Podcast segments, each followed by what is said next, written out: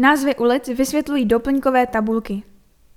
Jistě každému se někdy stalo, že tápe nad tím, proč a po kom se jmenují jednotlivé ulice ve městě.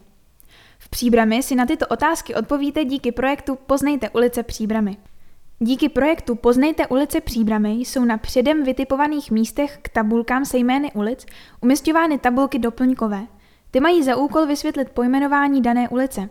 Jak jsem již v minulosti uvedl, jde o skvělý počin, který napomůže osvětlit občanům a návštěvníkům města naši minulost. Uvedl starosta Jan Konvalinka. V první etapě bylo umístěno celkem 25 doplňkových tabulek a s instalací dalších se bude pokračovat v roce 2021. Označeny již jsou následující ulice a náměstí.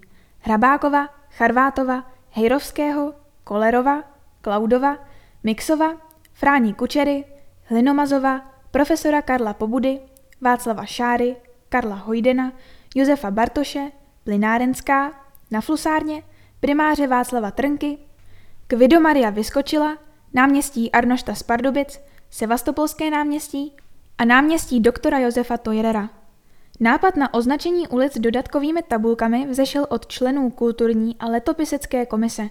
Při výběru nejvýznamnějších lokalit město spolupracovalo s ředitelem státního oblastního archivu v Praze Danielem Doleželem, který zároveň zpracoval stručný popis historického kontextu pojmenování.